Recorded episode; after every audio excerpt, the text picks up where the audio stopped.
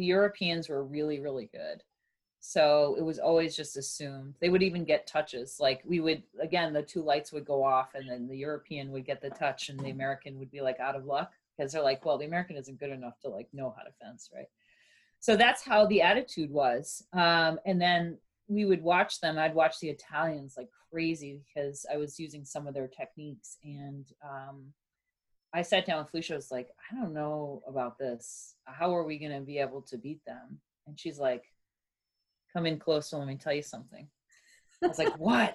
I don't even remember. She was like, there is no secret sauce. Yeah. There is no secret sauce. Everyone has what they have. Just because they're from Italy doesn't mean they have a secret weapon in their in, in their bag. There's none of that. And I think when I I became a performance coach because everyone's like, oh, you're an Olympian. You've got the secret sauce. I don't have any secret sauce. I had to figure out just like you. I put one pant leg on and the other pant leg on. You know, there is just no secret sauce. There is consistency, there's hard work, there's all of that. But I mean, I learned at a very young age, Felicia was definitely that person. When she was trailblazing, she's like, that's what I figured out on my own. I was in Germany watching them train, and there is just no secret sauce. They do the same things that you and I do.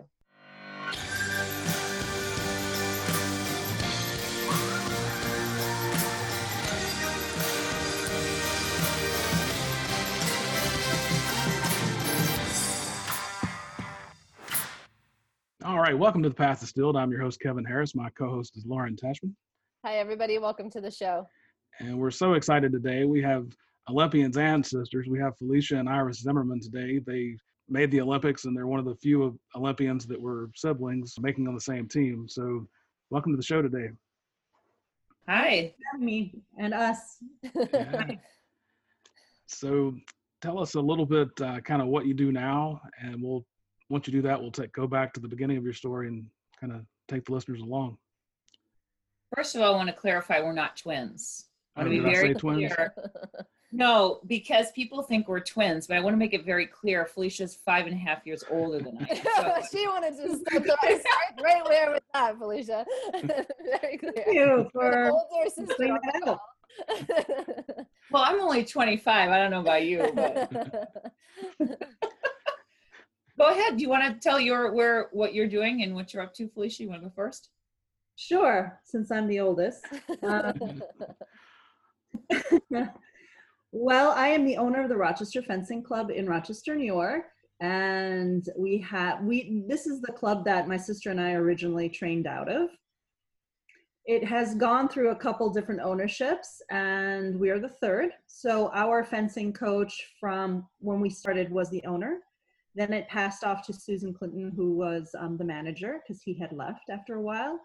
Um, and then my sister and I took it over in two thousand nine, and we've had it ever since then. And then recently, she decided that she was going to add another chapter to her career path, and so I decided to stay on as the owner. And I also split my time between here and in Egypt, because I, I live in Egypt, the country of. So I live in Cairo, near the pyramid. Wow. Wow. I, well, I like we definitely want to hear more about the business, and I also want to hear how you manage owning a business from the other side of the world. She just glosses over things. That's the best part about it. She's just like, oh, a business I... from Egypt. Oh, yeah. I was just a business consultant for Booz Allen Hamilton. And oh, yeah, that too.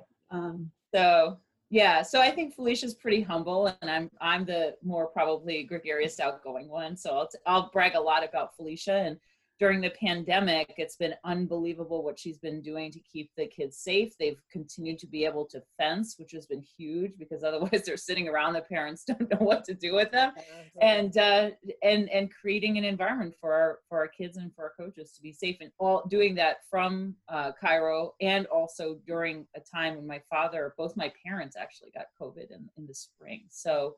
Um, when it first started. So she she is the manager of all the things stressful of our family. So um, for me, what I'm doing is I get a chance to work with uh, Doctor Lauren Tashman at uh, Valor Performance, and we are uh, performance coaches. And that, it, that is the chapter of my life that I'm in right now, um, really digging in deep to being a performance coach. I also work at Valor Performance as well, um, as a project manager doing various this and that's uh, within a startup, which has been really fun and very similar uh, to a lot of what Felicia and I experienced when we owned the fencing club together. I mean, when you own a business, not that I do this for the startup, but when you own a business, you go from like cleaning the cleaning the floor, the toilets, the locker rooms, to making big decisions on, okay, you know, what are we going to charge members? Now we're going to move the club, and Felicia actually owns the the building that we that we moved to. Um, so we kind of tripled the size of our fencing club uh, during our nine years of ownership. So the other thing, I would be remiss to say what I'm doing now, because it takes up a lot of time, energy, emotional energy, is raising two children, ages six and eight. So I have two daughters. So a lot going on, especially during the pandemic when you're also their teacher.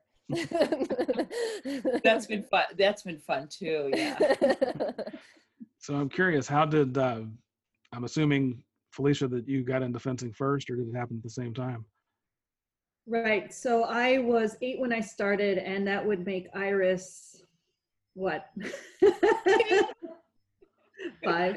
Five. Yeah. So, um, so, uh, basically, no, younger than that, right? Yeah. So, it was yeah, two no, or five. three. Yeah, no, yeah, yeah, yeah, we're, you're right. So she- Math, Felicia, um, come on. I know, I'm just trying to recover the, the your older part. Um, so uh, I started going, actually, I, my dad read a newspaper article about fencing, and I was doing a lot of um, activities in the summer, swimming, diving, gymnastics. My parents always had us in activities during the summer.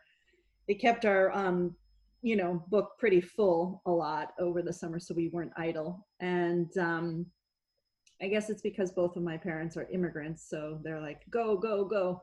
And and I was and I had a lot of a lot of energy. So my father read a newspaper article about fencing. He decided that I was also too shy, and that I needed to to be able to defend myself. So I. Um, went and I really went honestly kicking and screaming. I was arguing with him the entire car ride over.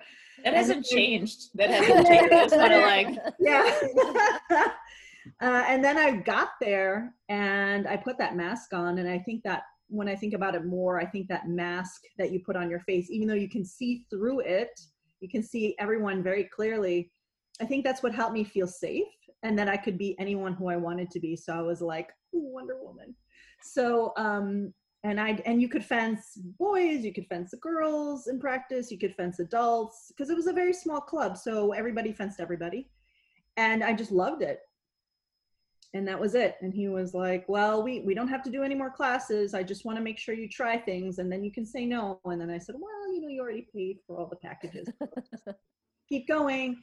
And later on, you know, by uh, nineteen ninety, Two, I was the first alternate, um, so I think, you know, it was it, it was it was an interesting ride.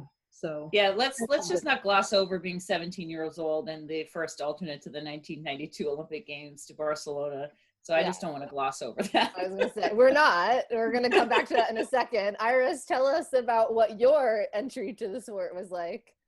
Yeah, so Felicia did say, and I think this is really an important point, both of our parents are immigrants. Right. So for them, um, it was important to have something to prove. We're in a, another country. We're really trying to push ourselves.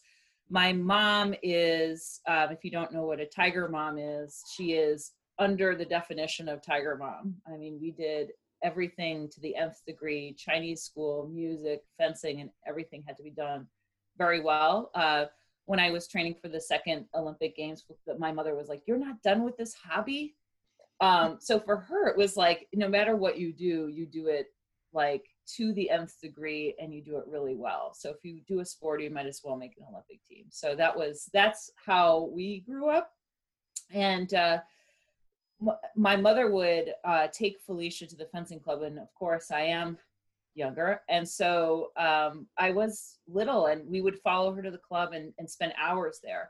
So I had that advantage as a younger kid, um, watching this, watching my sister, seeing what she was about, knowing the environment. So it was really, really comfortable for me to finally be able to jump onto the fencing strip and be able to do the things that my sister did. And I did a lot of that my whole life. Uh, whatever Felicia's doing, we're going to jump into it too. Um, so that was, that was it. And what kept me in it wasn't just having Felicia there, although that was a huge bonus. It was the kids. I really enjoyed being around the kids. We had a really good time. Um, there's even some like V H S footage of me dancing and fencing. So it was always really, really fun. I didn't, I was really not good at any other sport. Well, I remember swimming. They were like, uh, maybe she should try the like other class again, like repeat that class. Yeah. So I had to repeat a whole lot of things, and fencing was the one thing that I actually felt like I was very good at. And I was always bigger and stronger. Um, so it was a place I felt like my skills were being, were being seen, and, and um, it was just a lot of fun.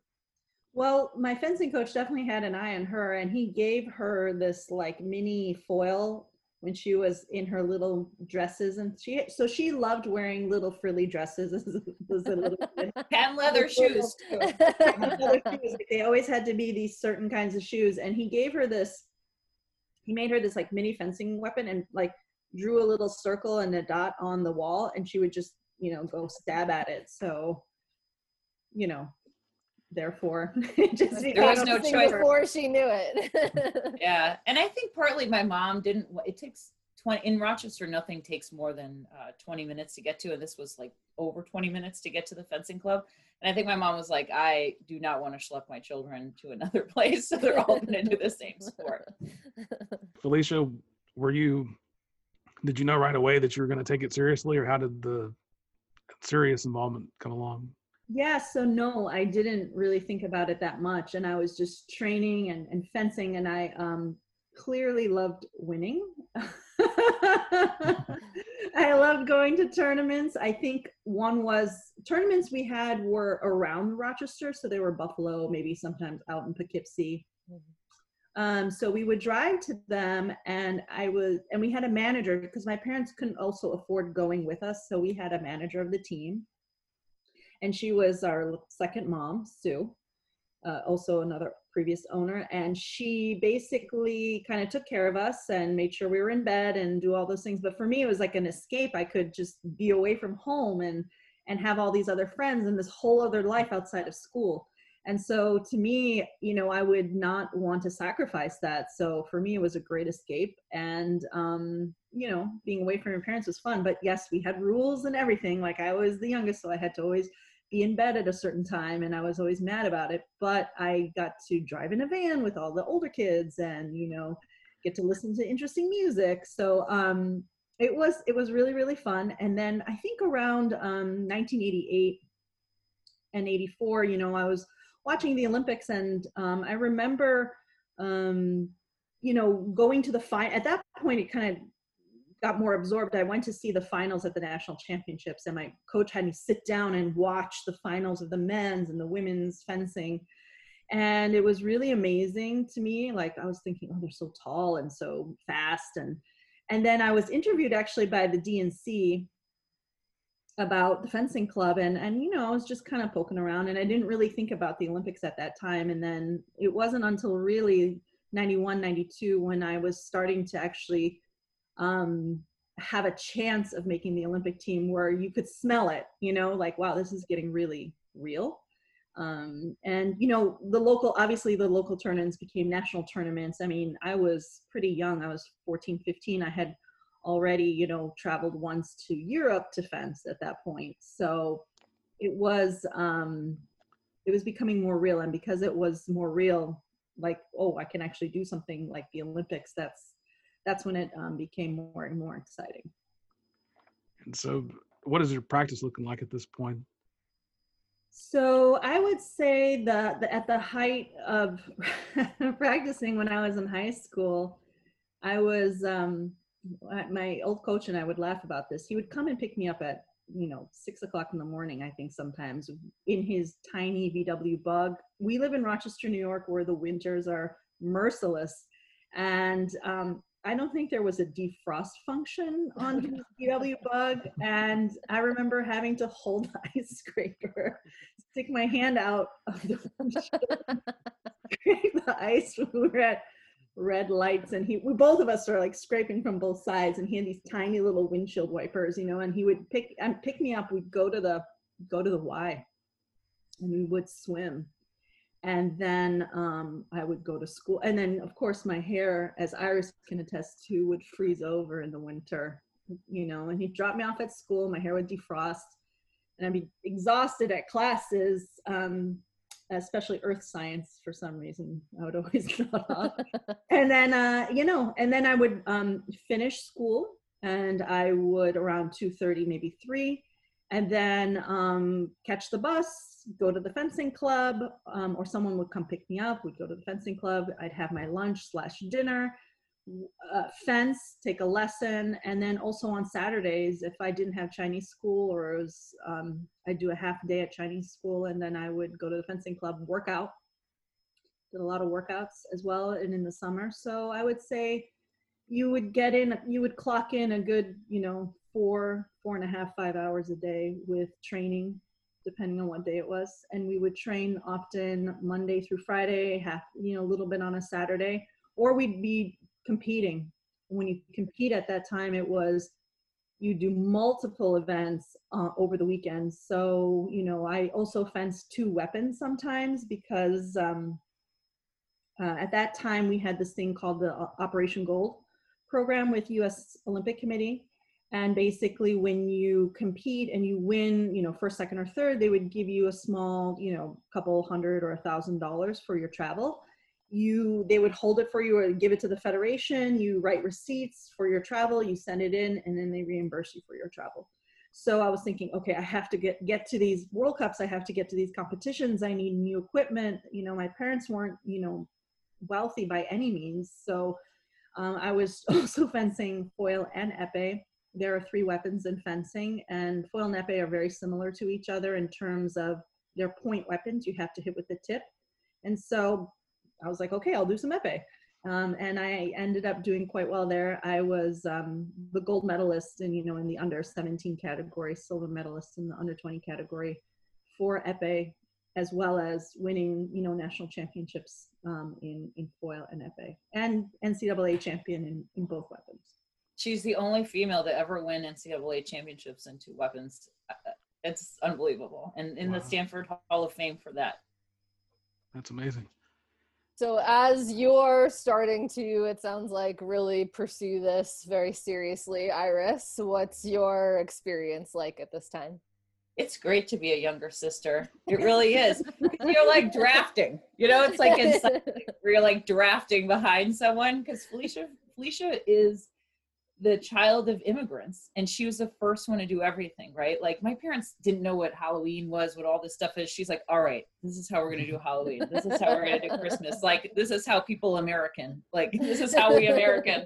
And like, so, so she's teaching me, I'm drafting, I'm picking up the things I want to pick up. And, um, it, you know, for me, it was always fun. I, I don't remember a time where it wasn't fun. Well, I do remember a time. Let's take that back. We'll get into that. But I, you know, when I was younger and watching Felicia, it was just like, it was amazing, because Felicia was not only a groundbreaker for our family, but for the United States. We were terrible. Right now, we're great. We're amazing. And it's because Felicia, myself, and many other women that started in Rochester trailblazed in the sport of fencing. And Felicia was one of them. She was the first junior world uh, World Cup champion, which means she was number one in the world after a full year of World Cup circuit. And that, that was the first time. There's a lot of firsts that Felicia had. So she had that, like, I'm thinking like machete in the jungle, right? She's like carving the path.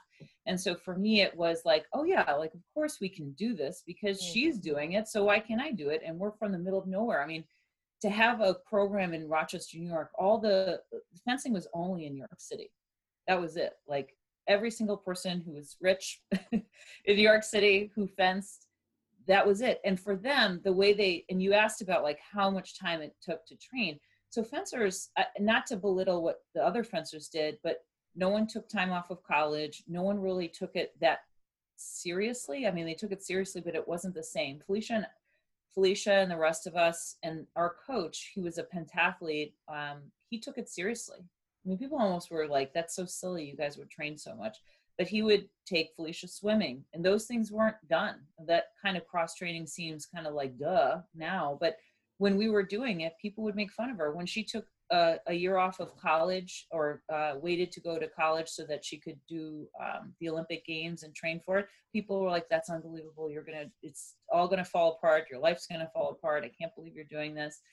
And she was one of the first. And now, now, um, fencers don't go to college because they want to continue to fence, um, and they want to have sponsorships. I mean, that was completely unheard of in the eighties and nineties. So for me, again, it was like, Felicia's doing it, I can do it too. So it's a lot of drafting behind her. Um, so that's how I, I got started. And, you know, it's not as though I didn't have my own set of people that I looked up to. Um, Even um, in the club, there was a person that was six years older than I was that was like my big sister. And she, Mary Joy, Sue's daughter, and, you know, she put her mind into making the junior world championship team. And I saw her go through that process. And I was like, oh, I can do that too. And she would always encourage me. And that's the thing about the Rochester Fencing Club. It was like a place where, you know, we, we had to work together. Even though it's an individual sport, we were always working together, and there was a community behind it. And, you know, I had a good friend, Ann Marsh, one of my best friends, and she would always send me postcards from wherever she was going to a Junior World Cup. And I was like, oh, one day I'll get to go with her, you know? So um, you would see these glimpses, and, and it, like, everybody kind of paves the way to a certain place. Like, you know, you're climbing the mountain, and like the machete, like the machete thing, you get to a clearing, and then you're like, okay. And then somebody else comes along and is like, okay, let's go beyond the clearing. Let's like, what's on the other side of that? So, um, and that's kind of the women's foil team was pretty much like that. We were just constantly just pushing each other. And then we had, you know, the, like a, a fencing coach that also looked at, you know, trying to, you know, make it more, um, you know, add in cross training, add in, you know, additional, you know, training to, and just to kind of really focus us, because he had the experience of the pentathletes with, with swimming, track, you know, equestrian. So he, he understood, you know, what, what are the things that it takes to actually, like, you know, to compete. And so he added all of these things in, and he was always reading different coaching books. Some of them I don't agree with, um, but, um, But, um, you know, it was definitely, like Iris said, it wasn't really, um, it wasn't really something that the fencing coaches in the U S, at, at least at my time, were thinking about doing or really focused in on it. Or maybe it was the European coaches that, that were coming that were doing some things like that. And so I'm curious, and this can be for either of you, but that drive, where did that come from? Was it a Is it? I heard a musician say, for example, that uh, he always felt like if he went with his head, he would have quit music a long time ago, but it felt like something, an addiction he couldn't get rid of. Did you ever have that kind of feeling that you, it's just something you had to do, regardless of how tough it got, either? Well, I mean, well. I, I'm a pretty driven person. I, I I think I have a natural drive to begin with, and then um, then you add my mother and my parents. Really, my mother, she's just like, go do it. You know, like if you're gonna do it, do it all the way. You know, and and like having a B in school was like tragedy for her. Um, my dad was not, not that crazy, but he had certain things that he wanted. Was like, you have to do this and you have to do that. But, um, and then when it came to fencing, I, it was something that I loved, and I was, I understood it. So there's like a language in each of the sports and understanding. And for me, I understood fencing, and I looked at it and I loved it. And I, and it was like a puzzle that I could always understand or like take apart and put back together. Um, and, um, for me, it was like say, a safety place. It was a home for me. I had my friends there because school was weird, and, you know, even me, like all of us, I don't know, in seventh grade it was horrible. We were all bullied. It doesn't matter who you were. Uh, even if you were the most popular girl, you ended up at some part in the food chain being bullied. Um, And so for me, you know, uh, it was my world. And so I loved that world, and I loved my, my travels. I could, you know, go to interesting places, even if it was Montreal, Canada. It's cool. Like, I get to go across the border, like people speak French.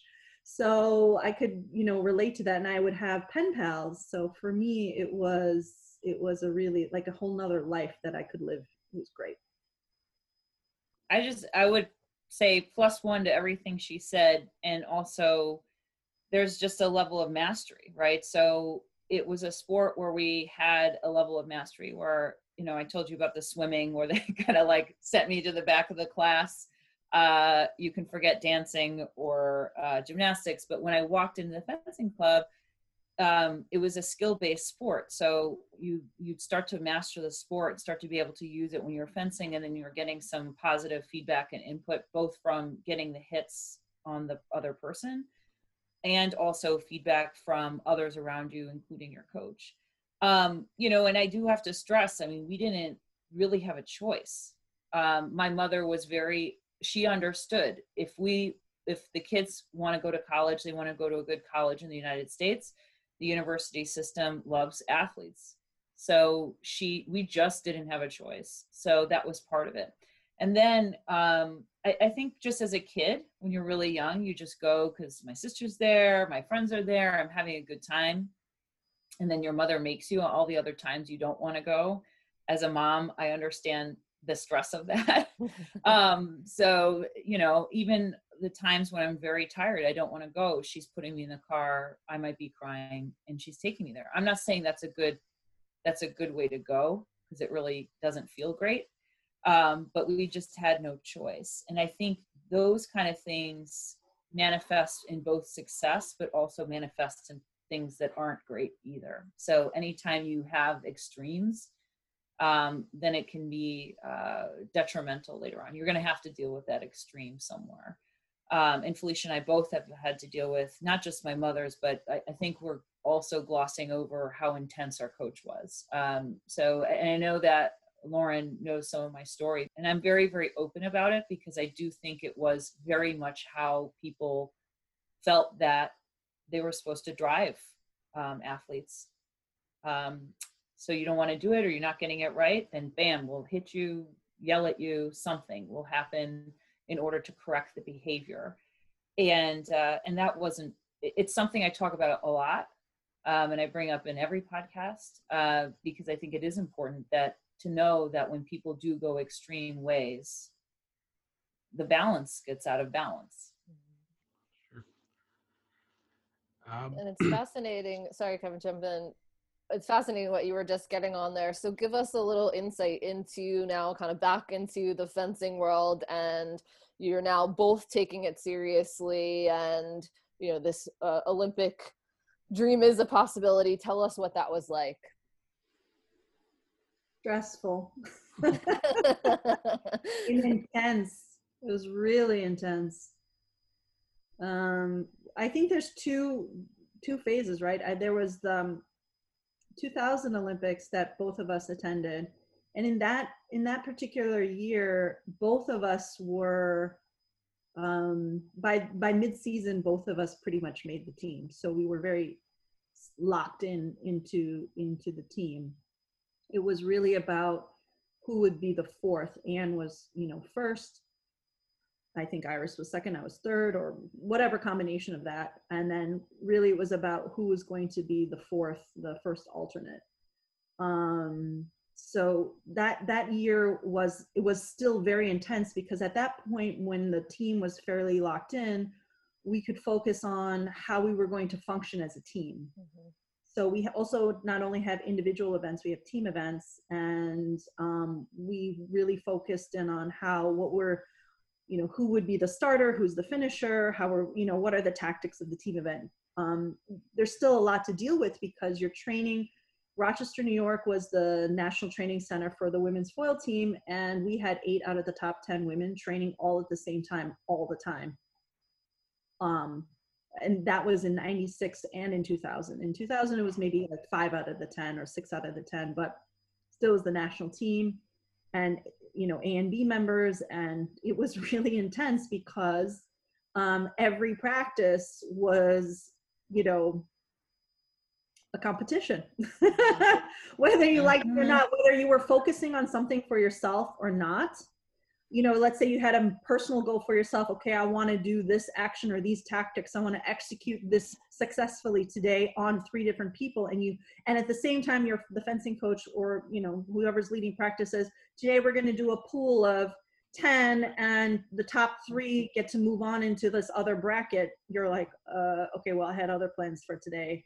And then he, there's this added pressure. So, um, you know, or you're not feeling well, it's not, you're just like not into it that day. And suddenly you have to do the team event, you know, practice team event. And you're just like, like losing it, you know, and there's times where we're just, some of us would just be screaming and then just like leave the room. Um, mm-hmm. There was a lot of intensity and stress, um, in that, in that room. Uh, we didn't necessarily always carry it outside. I think we, we did a fairly good job of leaving it at the, leaving it on the floor. Um, but you know, there's always a little spillover. It's emotional, and fencing is a very raw sport because you get direct feedback immediately. Like you, you're on the ground, you have the weapon in your hand, you go forward, and then someone's like hitting you at the same time. So you, you're getting, and that's why it's kids get very um, uh, emotional in the sport at a very young age, because it's immediate feedback. Like you know exactly where you are at any given time. I'm down three one. I'm I'm in tied three three. Oh, I pulled that out. I won five four or whatever. Um, so it's it's a it's ma- about managing your emotions as well. And I think in for two thousand four it was a different case. And I'm, I'm Iris. I'm I'm. I think you can take it from here. two thousand four. Oh, two thousand four, we uh, both knocked each other off of teams. So uh, so that's another story, because there's only one who qualified and neither of us did. So um, yeah, so it was, it was very stressful, but I do think um, I was also trying to be a junior at the same time. I was applying to colleges, so I had a little bit of uh, mental break. Um, and also being the youngest, it's a little bit easier. And I had a really good season the year before, so I think it was a little less stressful, but, um, but it is a very stressful event to prepare for the Olympic Games. Um, it's incredibly um, narrowing of focus. Um, so I, I think for me, I manifested that stress perhaps in overtraining. Um, I'm, you know, I thirty let's say thirty-six years old, I, I had a hip replacement because, and I've had three knee surgeries because I would overtrain. And those are, those are other circumstances too. But um, I think I manifested my stress by just training a whole lot, just like keep going at it and at it. And I, and I actually ended up before the Olympic Games, um, twist, twisting an ankle pretty badly. And then while I was there, twisting the other ankle, because I was primed for injury right at performance time. So, um, so all of that training was too much. Um, and that very much is reflective of the type of coach we had, but also just kind of what training was like for athletes in that, that time frame. Now it's very different. People know that you need to rest and that recovery is really important, but it was never that way for us. And Felicia and I definitely sustained physical injuries because of that. Yeah, I mean, people often say, like, if you're sleeping, someone else is training, and I think that's a really bad mantra. And, and um, it's a it's a very, I mean, we were always pushed from like a very point of fear, from a from a negative place a lot. I mean, I think that that was often the case.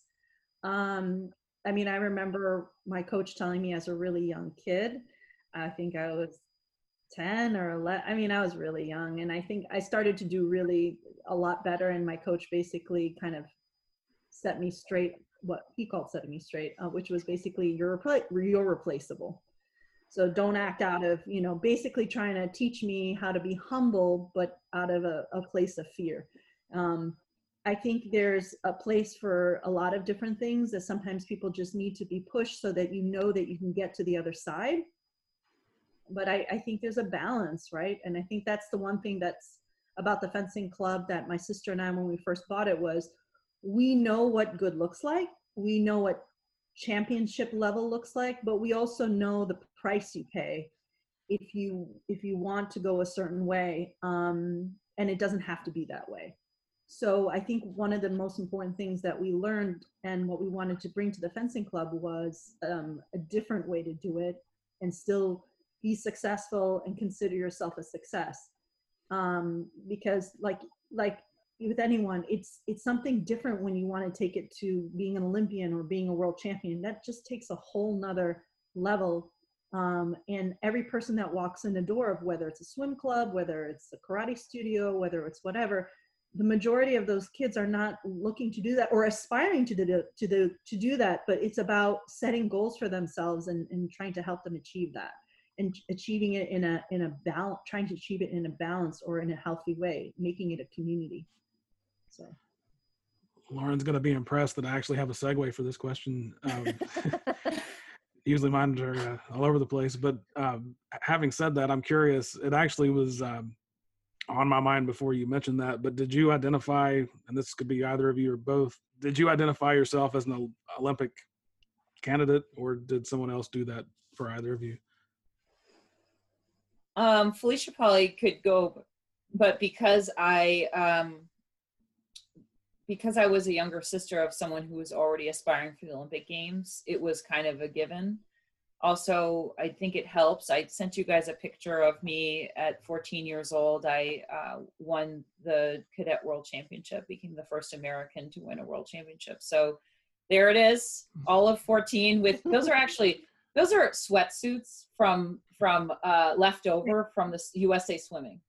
Yeah. So we were so poor as a federation, we had to like go over to U S A Swim and be like, do you have any sweats that we can borrow and put a label on it? Um, so that's what they did. And so that was uh, the first uh, first world champion right there. And, uh, and I think after that, it was pretty clear that I was going to follow in Felicia's footsteps. So it wasn't, uh, there was always comparisons. I mean, if you're if you're the youngest, Uh, I was right-handed, she's left-handed, uh, you know, Iris attacks more, she does this more, she does that more, uh, mm. Felicia does this. And so there's always these comparisons, and especially you're going to get to the Olympic level. Was that around, I know you guys had mentioned before that uh, Felicia, you had made the alternate, right, uh, at a young age, was the, what's the timing kind of there with that? So I was ninety-two, and I was definitely in the top sixteen in the junior world um, rankings. I had, I was traveling, and I often traveled alone or with another teammate, or, you know, met up with someone, another U S person. There weren't a lot of U S people. Um, and in fact, I think one time I went to a competition, and it was the dad of another fencer that was there, and it was just the two of us. And then I was fencing for the gold against this incredible um, Olympian, Valentina Vezzali. I mean, she's like, I think she holds the world record in fencing of, of the number of gold medals. And she, I mean, I could never figure her out. Iris, on the other hand, had her number a couple times. And at one point, she's beating me so badly, like eight, one or two, that the crowd starts cheering for me when I'm scoring points, because they felt so bad for me. It's in her own hometown. So I was like, yay. So, um, you know, you know, at that point in ninety-two, um, I started moving up the ranks very, very quickly in the senior standings. That's where you select for the Olympics. And I basically, at the national championships, that was the last event, um, qualifying event for the season. And I lost by one point to Molly Sullivan. Uh, and and that really sealed the deal. If I had won, I would have been on the team. Mm. So uh, and everybody was, you know, like looking, um, oh my God, please don't let her win. But Felicia was like this little pencil thin. Yeah. They used to be like, she was this tiny little lame, which is what we wear with long legs and long arms. And so she would frustrate everyone. That's what I heard. Um, She frustrated me a lot. I'm just going to be clear about that too. But, uh, but she was this little, I just want you to picture like this, this young girl who's got like arms and legs and a tiny little postage stamp, uh, fencing lame out there. And she's almost making an Olympic team. It's like pretty incredible. Yeah. So, um, and, um, yeah, that's when I knew, I mean, I knew something was on the line. I didn't really know exactly. And when I had lost, I felt like something's not right. And my coach said, you know, if you had won. And I was like, why the hell didn't you tell me that in the beginning? You know? So, Uh, I don't know if that would help. Would that help? That would totally so. kill me. I think so. I don't know. I don't know. I was like, nah. So. No pressure, right? Right. So uh, what happens next in one or both of your journeys?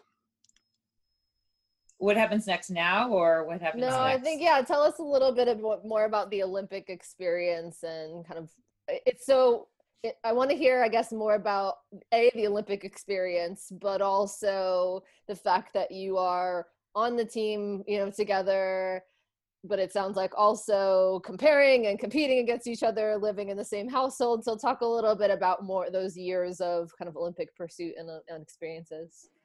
A lot of traveling. Yeah, a lot of traveling and putting money on credit cards. It was, we had maxed out, Felicia was in charge of that. We had maxed out credit card upon credit card. And so when people say Olympic athletes get things paid for, uh, they haven't talked to all the Olympic athletes because uh, we were we were maxing out cards. Um, but besides that, I do have a, a nice photo of us uh, that I sent you of the two of us uh, at the two thousand Olympic Games. And what was it? Bill Blass? Bill Blass. He did our, uh, organized our uh, blazers. And uh, I don't know what I'm doing with the like tie there. Um, but we had those hats. Felicia opted no on the hat. Uh, we're sitting in the uh, stadium. Come on.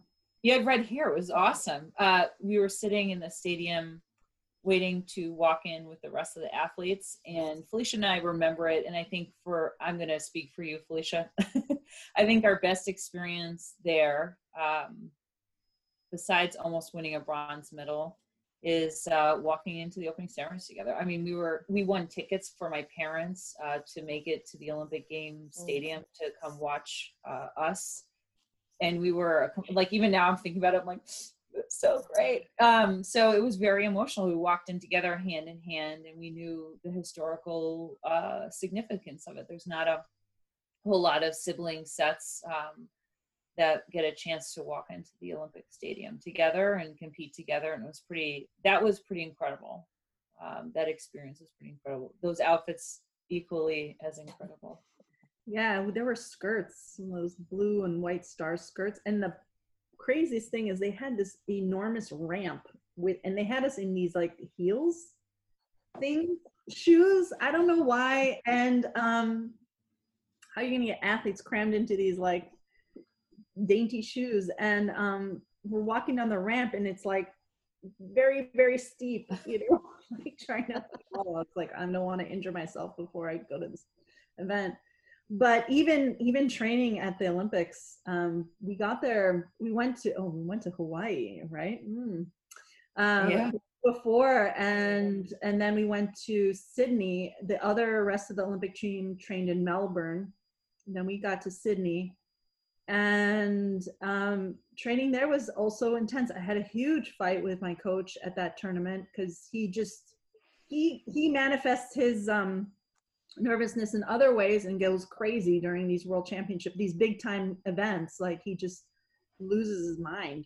So, um, you know, I had to just, I had to, well, because it's me and, and, and everybody was like, not it, I'm not going to tell him. So I basically was like, listen, like we were trying to get ready for this competition. Like, where are you, dude?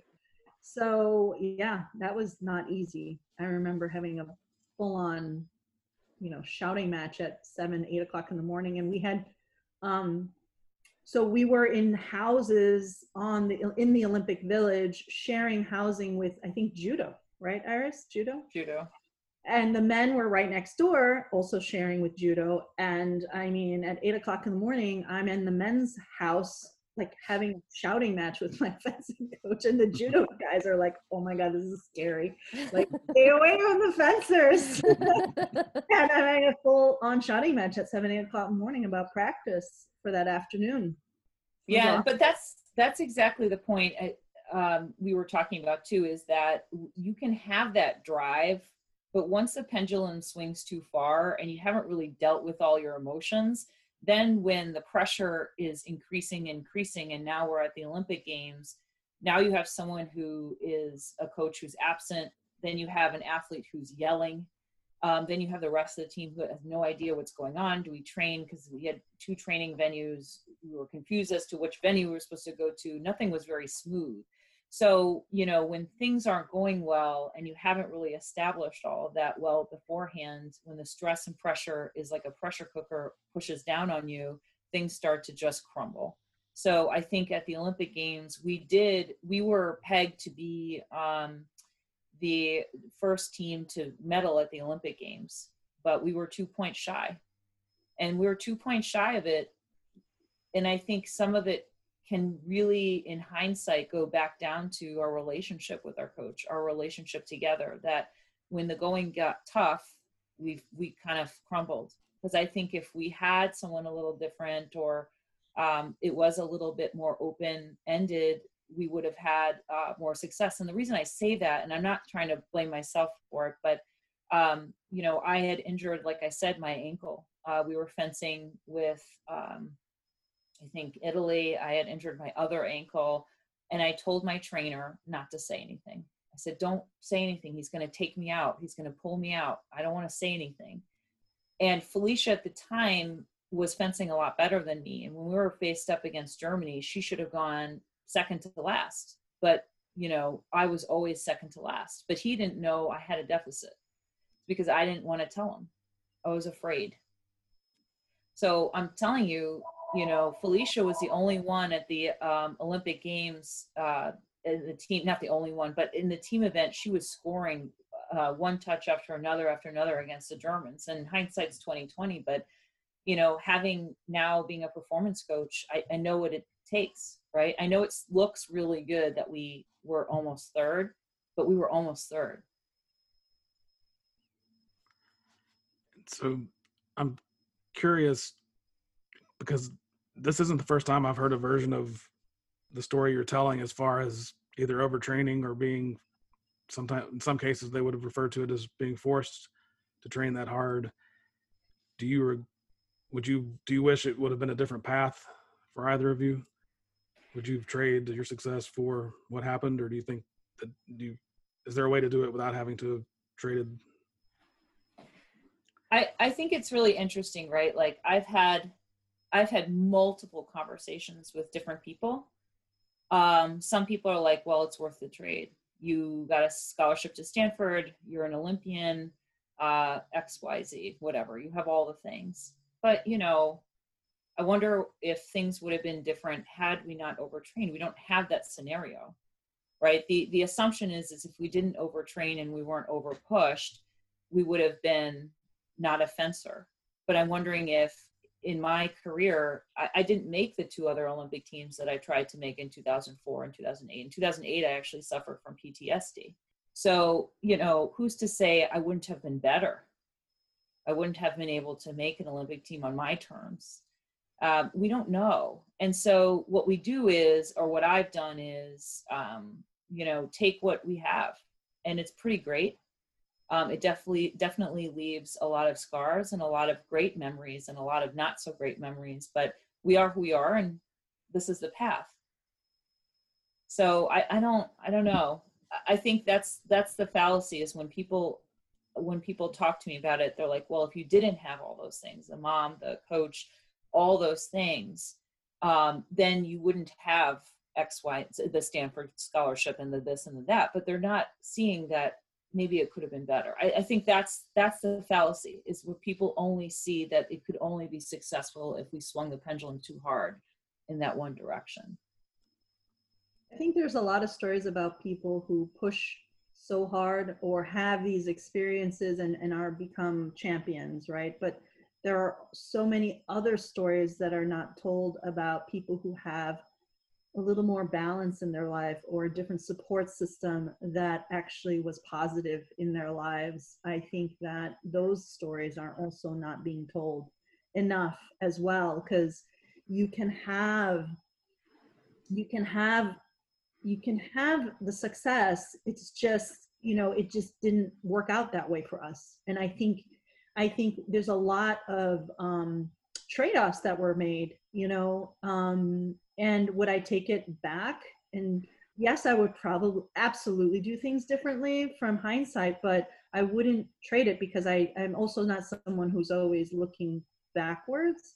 I think about how do I, you know, make it better going forwards, and what, what can I do for my athletes?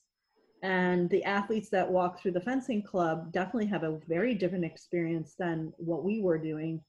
And, um, and I think that if, if you wanted to become a world champion, you still can do it at the fencing club, and I'll provide those additional services or additional support that you need, but it doesn't have to come at such a high price. Um, you don't have to do it that way. There is no reason to do it that way. Um, and I believe that, um, I think it was a coach in L A for the L A Lakers, I think, for the basketball team, who had a different philosophy about um, becoming— Are you talking about Phil Jackson, Felicia? Yes. And uh, thank you. I was like, how she not know this name? I can't remember. Um, so um, you know, it's it's about that, and um, I and I also had a different coach for the two thousand Olympics, Nat Goodhart, and she was very different. two thousand four, two thousand four. Sorry, two thousand four, and actually the year that I um, won the Junior World Championships and the Junior World Cup was not Junior World Championships, the Junior World Cup. Um, I had a different coach as well. I was living in Germany for that year. Uh, training in Germany was my gap year between high school and, and college, and that was one of my best fencing years, I think, because even though I had a different fencing coach who also coached a lot of épée, I just had somebody different and someone who believed in me. And I knew enough about the sport to alter and take what uh, the learnings was that he was teaching me and, and use it to my style. And, and that definitely takes somebody with a lot of creativity. And, um, but that was a learned skill, because also I was extreme. That's the other side of the coin of being really stubborn and doing it my way. I was like, okay, I'm here in Germany. Um, no one's giving me fencing lessons from any of the top coaches that I wanted.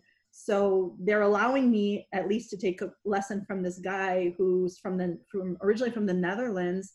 We had a fantastic relationship. He just had the right kind of encouragement and things to say to me while I was competing, without having me locked down or just kind of implode on myself. And even though he had a different style that I wasn't used to, I was able to kind of transform it to my style and say, okay, well, I don't like it this way, but I'll do it this way. This is more comfortable for me. And we had that dialogue. I would say, well, this is more comfortable for me. After trying it his way several times, I would say, well, I've tried this in practice, and I was wondering if we can try it this way. And, and he was very open to that. And I think it was, I think that was the real game changer for me. And then that, I took that with me when I went to Stanford and had another coach. And then also later on in two thousand four, when I had Nat as my coach, um, it was very awkward for me in the beginning, but then I was able to kind of learn the things that I needed to learn from her and adapt it to my style.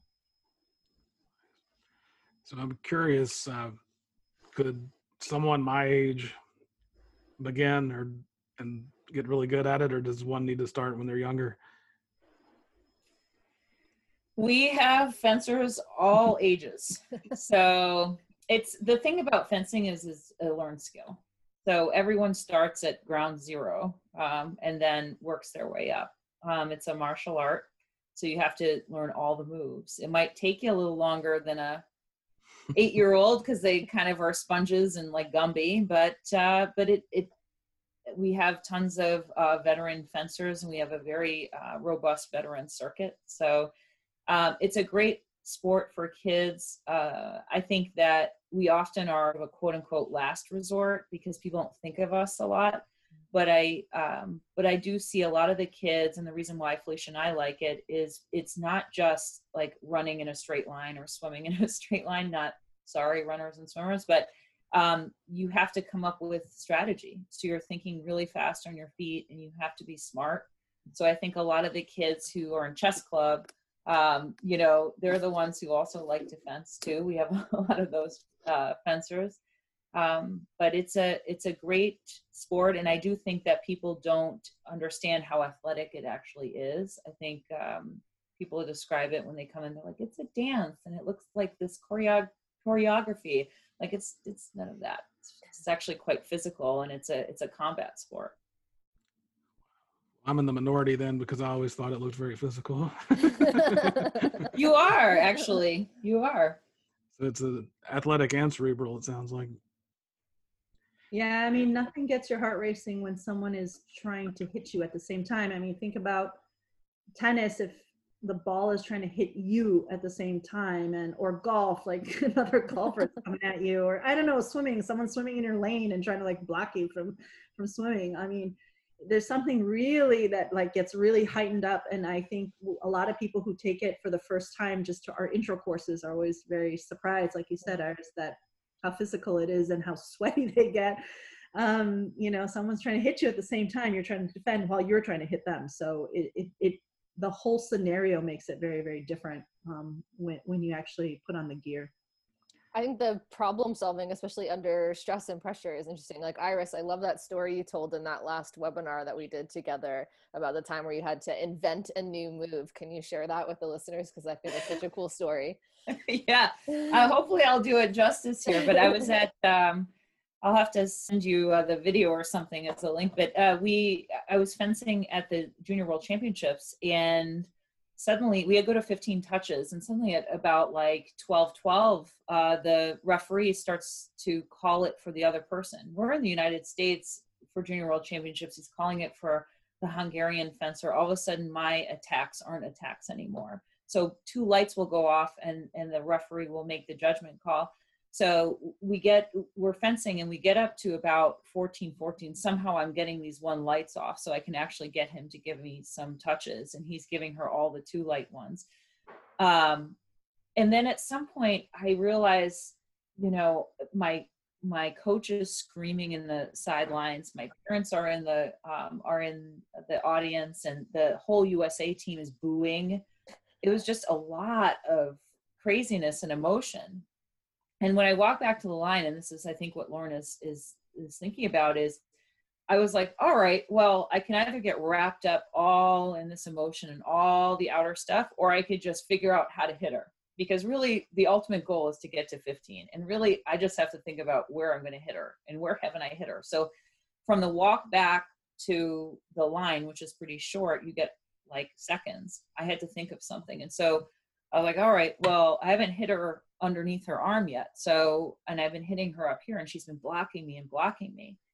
Um, so I'm going to just move my arm like this, and hopefully that works. And so it does. One light goes off, and I win Junior World Championships, and they sort of coined at the club, uh, the fencing club, uh, especially Nat Goodhart's, one of the coaches, was like, well, now that's the Iris. So now we're going to teach it, because wow. the, the move that I used wasn't something we typically use on an attack action. You were using in a defense action. So I took a defense action, made it an attack action. Um, and so things like that happen. And I think to the point that we're trying to make is the more you focus in on all the other distractions from the actual goal of hitting the target, the process of hitting the target, you know, that one goal that you do have that you set out with, um, then you end up losing if you're just distracted. I just, I mean, the one thing that was always so great about our fencing is there would be the most intense moments where she is literally, you know, either neck and neck or sort of beating one of the previous world champions, you know, big, big time people that we were, that were, you know, four-time world champion, like multiple world champion, like Olympian, gold medalist, silver medalist, whomever. And she would just, you know, that she was on her game when when she was just joking around, you know, and, and she'd be like, oh, my my weapon's broken, oops, you know, and, and then she would just kind of like test and just make jokes off the side, off the cuff, to us watching her from the sidelines, and we'd just look at each other. And you well, know, I, have a, sort of down. I, even, I have an even better story. So back in Paris, when I won that world championships uh, at fourteen years old, right before I'm supposed to fence for the gold medal with an Italian girl, and the Italians are powerhouses. So everyone, everyone's like, oh, she's got it in the bag. Iris says, no, you know, she can't do it. Felicia's sitting down with me, and she's like, okay, let's talk strategy. What's going on in your head? And I was like, did you see that one French kid? He's in the audience. He's so he's watching me fence. How do I look in this fencing outfit? You know, and she's like, okay. So I think one, one part of for me is I really had to be myself. And so when I wasn't myself, you know, kind of goofy, kind of fun, if I wasn't, um, if I wasn't looking at the situation in a broader sense, um, and then I felt that stress and pressure, and going back to when you said, you know, what was it like training for the Olympic Games? That was what it was. When the focus was so myopic, um, when I couldn't really be myself, when I was just like churning out practice after practice, um, I got lost in the mix. So um, I know when I perform really well, when I'm really myself, and that's apparently the French kid, watching the French kid and the, uh, the cute French boy, and, uh, you know, joking about other things. So. so that, when you were saying all of that, both of your stories made me wonder this. Do you, is there any aspect of this where you're looking, you're scouting the opponents? Does that, so if you have an up, if you know that the, you're potentially facing an opponent, do you do any research on them? Yeah, we have, um, well, we had V H S uh, tapes. So it wasn't like it is now. I mean, now you have so much footage on athletes, so you and can distill. Stats and everything. Yes, yeah, stats yeah. and everything. We didn't have that, so we would take along like a little video camera, and if we, this is the worst part, is like if you lost, you would take the video camera and start videotaping everyone. It's like, sucks, you know, it's like, oh, it's like insult to injury. Like, not only do I lose to you, I have to videotape you too. So we would take the video camera everywhere and videotape everyone. And we did video analysis. Um, and, and the thing is that the opponents don't change. So they might change one thing or another, but they don't change. And we had notebooks. uh, Felicia, and I would say to her credit, is a master tech, uh, tactician and master at um, seeing all the little subtleties where you can get in and hit someone. Um, so it was, it was pretty incredible. Um, and we would do it as a team and just kind of think about how each one of us would tackle, um, not tackle, but hit the other, hit, hit the opponent. So we did a lot of that because it is strategy. It's very much like chess. And then also, like, you watch the person during the event that day, because you never know what um, they ate for breakfast that's not sitting well in their stomach. And that's the other thing. People, I've always, I mean, so, I can't, I can't remember if someone said it to me, but I also thought about it as like, people can't read your mind, and you can't read the other person's mind. So you have no idea what is happening up, like if they like failed like a math class that day or something like that. So also just the day of competition, you know, just kind of watching them fence and seeing how they are always gave me a good sense of like, okay, is this person in the zone today? Or is this person like needs another cup of coffee? Um, or do I need another cup of coffee? And everybody has their different rituals and things like that. So if they're out of their ritual, that's the one thing that, you know, you could always count on is like, athletes have these rituals, but at the same time, if you, if you're someone who can be a little bit flexible, and, you know, agile, um, and, and face those kind of little twer- tweaks, you know, um, or, or face them actually in competition. I, I believe I was at a World Cup where I was fencing and I was, I made the final four and I had broken all of my weapons. I didn't have any of my own weapons, so I had to borrow them from other people. Luckily, there were some left-handed people out there. And then while I was fencing one of the girls in the finals, I also broke that one.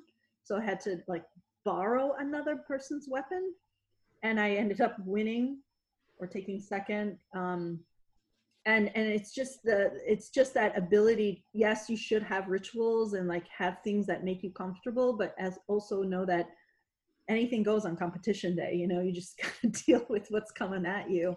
And so that's why I, I usually watch the opponents or watch people during game day as well. You know, if I think they're gonna be in my bracket. I was going to add something Felicia told me when I was really young is the Europeans were really, really good. So it was always just assumed they would even get touches. Like we would, again, the two lights would go off and then the European would get the touch and the American would be like out of luck because they're like, well, the American isn't good enough to like know how to fence. Right. So that's how the attitude was. Um, and then we would watch them. I'd watch the Italians like crazy because I was using some of their techniques and, um, I sat down with Felicia, was like, I don't know about this. How are we going to be able to beat them? And she's like, come in close and let me tell you something. I was like, what? I don't even remember. She was like, there is no secret sauce. Yeah. There is no secret sauce. Everyone has what they have. Just because they're from Italy doesn't mean they have a secret weapon in their in, in their bag. There's none of that. And I think when I I became a performance coach, because everyone's like, oh, you're an Olympian. You've got the secret sauce. I don't have any secret sauce. I had to figure out, just like you, I put one pant leg on and the other pant leg on. You know, there is just no secret sauce. There is consistency. There's hard work. There's all of that. But I mean, I learned at a very young age, Felicia was definitely that person. When she was trailblazing, she's like, that's what I figured out on my own. I was in Germany watching them train, and there is just no secret sauce. They do the same things that you and I do. Important point. And I'm sure we could for sure have hours and hours more of hearing all your Olympic stuff, but I want to make sure we get to, um, the business part and you two deciding to go into business together and what that was like. So tell us about that. What led to you wanting to take over the club, and what was it like uh, owning a business together? Iris. Oy. I, you know, it was an adventure for nine years, oh, almost ten. Um, in two thousand eight, I didn't make the Olympic team. And as I said, I was um, just recovering from the Olympic Games and not making the team. And the, the club wasn't doing as well as it probably could be doing. So Felicia, and I, I called Felicia, she was in Dubai at the time working as a consultant. Um, so I said, and I had no money. So I was like, Felicia, do you want to help me with this? Because we knew that this place was a sanctuary. Felicia said that word, sanctuary, for us, where we would come after school and that was our place. It was kind of like, you know, that that was the place where our friends were. That's the place we could really be ourselves. So we need to make sure that this community center, that's really how we felt about it, um, stayed in business. So she um, agreed to buy the fencing club with me. Um, and she has, she and I were running it. I went to business school while I was there. Uh, and I also had two kids. So it was kind of like, I don't know, a firestorm in my head. I'm like, there was a lot going on. Um, and uh, Felicia held it with a steady pace. I mean, sometimes paying employees out of her own paycheck in the beginning, um, me and my future husband cleaning the bathrooms and the locker room. So, I mean, it was really like a startup organization where we, where we really, um, where we really put everything into it. I think, um, you know, it, we tripled the size of the building. We uh, moved the building to somewhere else. We, you know, membership is, is really strong. People enjoy what they get um, at the business. We have really great coaches that have been there for a really long time. And that's a testament to what we're doing, um, because a lot of coaches do leave their place of employment at different fencing clubs, and they leave and they're pretty transient, and we've had our coaches for a long time. So we're very lucky. Um, but, you know, for us as sisters, at some point it didn't work out so great. I think at some point, um, you know, the dynamic of any relationship changes. And so I think being a little sister and being a big sister were huge parts of that. So if you think about our whole adventure together at the Olympic Games, she was always the big sister.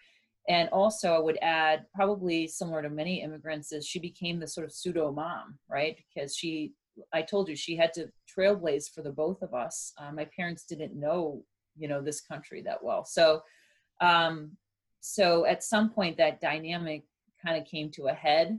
Um, it didn't lead to us ending anything. I, you know, I started a different chapter, but I think that's important to say that, like, you can start somewhere with someone, change over nine years, which is a long time.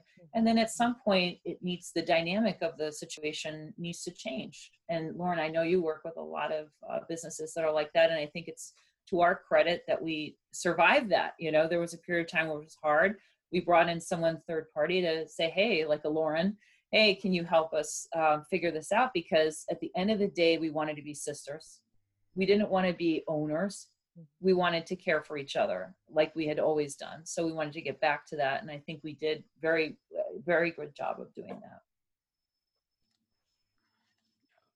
What do you think, a, Felicia? She's going to be like, no comment. No comment.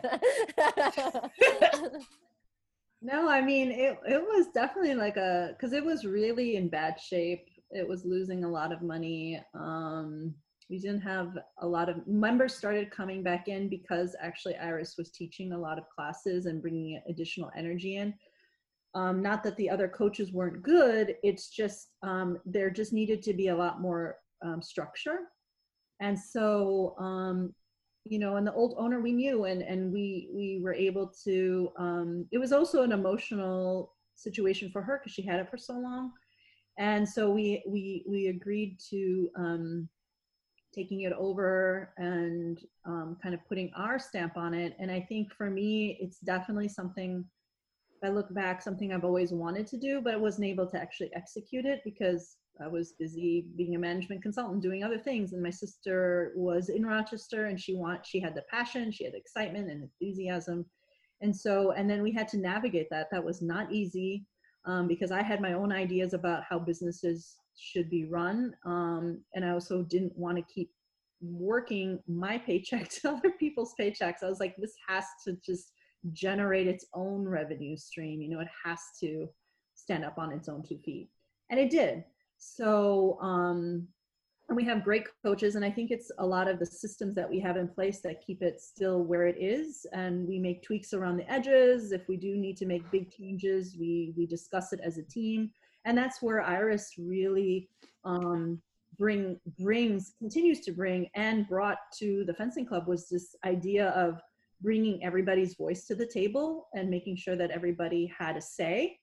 Um, I, I was a little bit more dictatorial at the time, but she had this, she has a great way of bringing um, a, an idea, uh, the sense of uh, inclusivity into the discussions.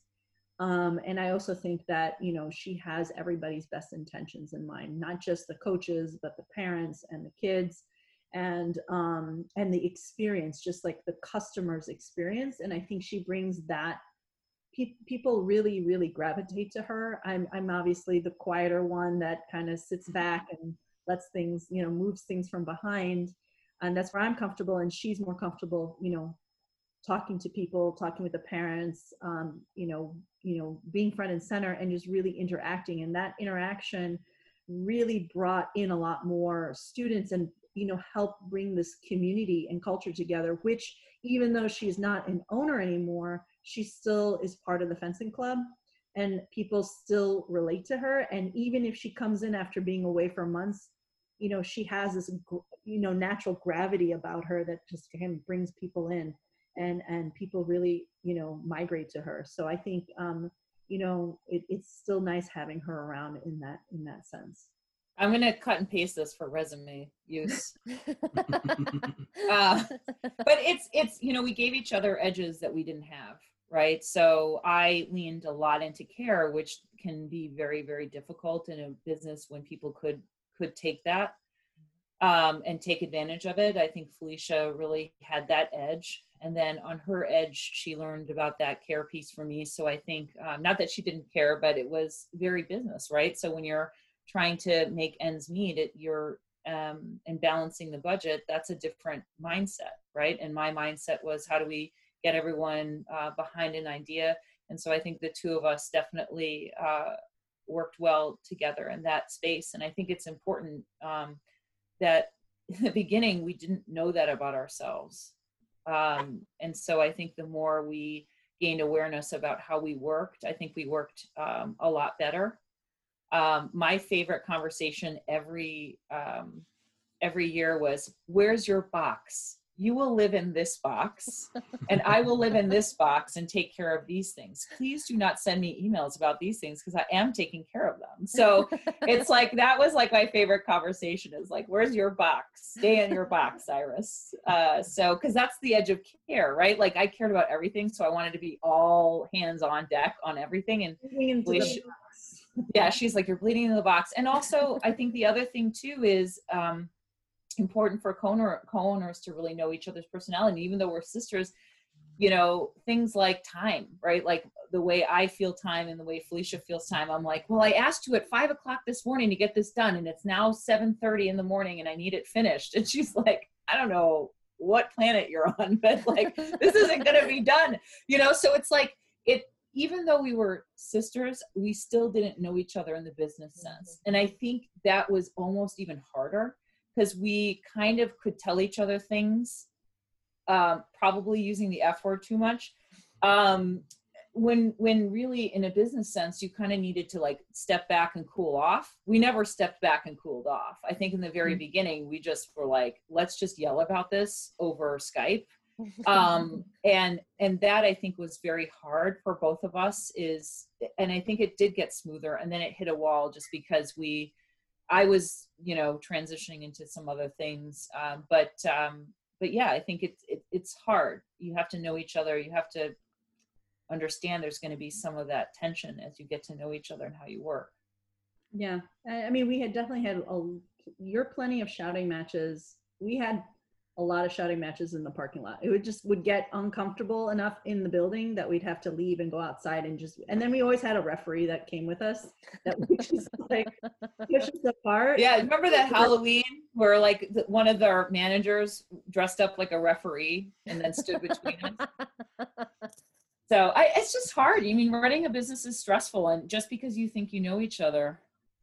Yeah, and, and, and often people think, you know, I, I don't like it here, or I'm, I'm, I want my own thing. Just because you're really good at a skill or a trade doesn't make you a good business person. Um, so that's always a challenge when people try to set up their own clubs. And I think that's where we did a good job, where both of us knew we were not like going to be the coach twenty-four seven. So we needed to enable a system that allowed for the coaches to coach, but still we would be running kind of the programs. There's this layer of oversight and business that, that we brought to it. So um, I think that that's one of the secrets that, not secrets, but I think that's one of the pieces that, that help us is that we have this kind of separation a little bit.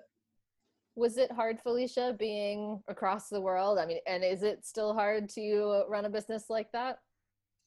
It is not easy. Um, it was harder in the beginning because we were trying to kind of put our culture and our mark on the fencing club. And I think that in the beginning, I mean, I was only away for in Dubai for about a year or so, and then I moved back to Rochester. And then, um, and I was still struggling with, you know, what kind of responsibility am I going to take on here at this club? Because I thought, you know, this would be different, you know? Um, and then, you know, my sister and I were, like I said, we would have these like enormous like battles about what we wanted to do. Um, and then, but it always ended up working out. You know, we always find a way to just find a solution or find like a even ground to kind of come to. Somewhere in the middle. And it wasn't a compromise. I think people think about compromising in a negative way, but it, it's not at all, because it was like, okay, she actually brought something important to the table. So I think I really need to kind of absorb that, you know, even though I'm pushing back really hard. Um, and then I think now, because we had set up a lot of systems and because of the way that the fencing club was made programmatically, that we were kind of more of the owners, and that we had a staff of coaches and that we have a certain set of programs in place, that that it set up certain systems so that it didn't need um, us to be there twenty-four seven. And and it requires oversight. I mean, of course, I would love to be here more often. I can do a lot more if I'm here every day, but that's not the case, right? So I'm splitting my time between here and Egypt. And so I need to I need to kind of keep it realistic of what my expectations are, and then, um, but still managing a program and a system that allows for the coaches to work in a way that um, allows for creativity, but also allows, you know, people to come in and enjoy the experience. So that, that culture still is in place very much so. I just would add a kudos to you, because there's a lot of fencing clubs that are closing. Um, we're losing university programs. Um, And Stanford just is one of them. Brown yeah. is another, I believe. And uh, there's another fencing club, a prominent one in Texas, that just closed uh, because of the pandemic. They cannot stay open and keep the overhead. Felicia owns um, the building. and she continues to offer classes. Um, and that's that's not a small feat during the pandemic, and I want to be very clear about that, um, especially in a small city like ours. For sure. And what you were saying earlier um, about what planet do you live on that you think this will be done this afternoon, when we were in the lab together, I had to learn to start waiting for Lauren to give her estimate on how long it would take us to do something, because they would give us a task and they would ask us how long it would take, and I would always cut it way too short. And she looked at me one day and she's like, very optimistic. Like, you're setting us up for failure. Yeah. So that, that, that rung true when you said that. Um, so what is the biggest takeaway from your story? Oh boy. That's an interesting question. Um, I don't know. There's so many different chapters in my life so far. I think the biggest takeaway is just kind of um, constantly learn. You're always learning, um, no matter what you're faced with. There's a, things go up and down, but th- those things are temporary, right? So if, if you're kind of hitting a rut or something, you know, there's there's always a way out. You just, sometimes time is the element that you need to wait for. So, but I think that I'm so glad that I have my support system, whether it was during the Olympics, it was my teammates and my sister, and, you know, now I have my husband. Um, you know, having, you know, trusted people you can go to and just kind of talk through things, or just kind of like help you kind of think things through, um, that, and just, you know, and and just kind of having kind of that learning and that agile mindset. So awesome. Iris? That's hard, because we definitely talked a lot of a lot um but one of the um besides the there is no secret sauce, I want to put that back out there, there is no secret sauce. um I think when people strive for success, they sort of mix up this drive, like this inner drive and some good drive, with some negative spaces of trying to overcompensate for things. Um, or the pendulum can swing to a certain place. And I think that when Felicia and I are talking, we want to share our story, because ours was one that we definitely overtrained, we overdid, and we were very pushed. And not to say that those things didn't bring us success, but it is possible that having more of um, a balanced sort of outlook. And Felicia did even express, you know, when I did go to other coaches that allowed me to be more creative, it took a little bit of time, but I, I was very successful, and I consider those successful times. I think that we confuse that this, like, working a lot, um, you know, grit, strength, R, grin and bear it, yell, you know, all this negative deficit piece, it, you will run into a wall at the end of the day. So I think the one thing I learned is balance is key if you want to have long-term success. And that goes into what Felicia is saying too, is, you know, just ride it out, because it's not a straight line to being successful, and it's up and down.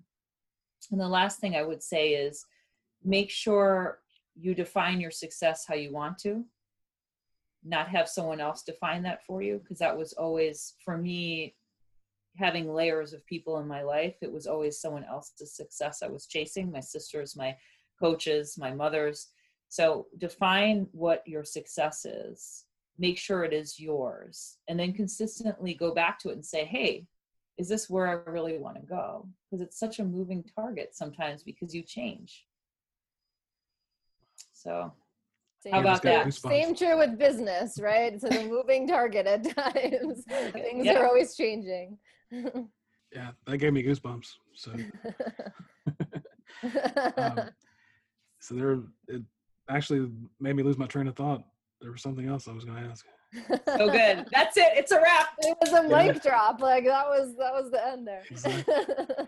um, anything we haven't asked that uh, you want to share with the listeners? I don't know. We covered so much ground today. Wow.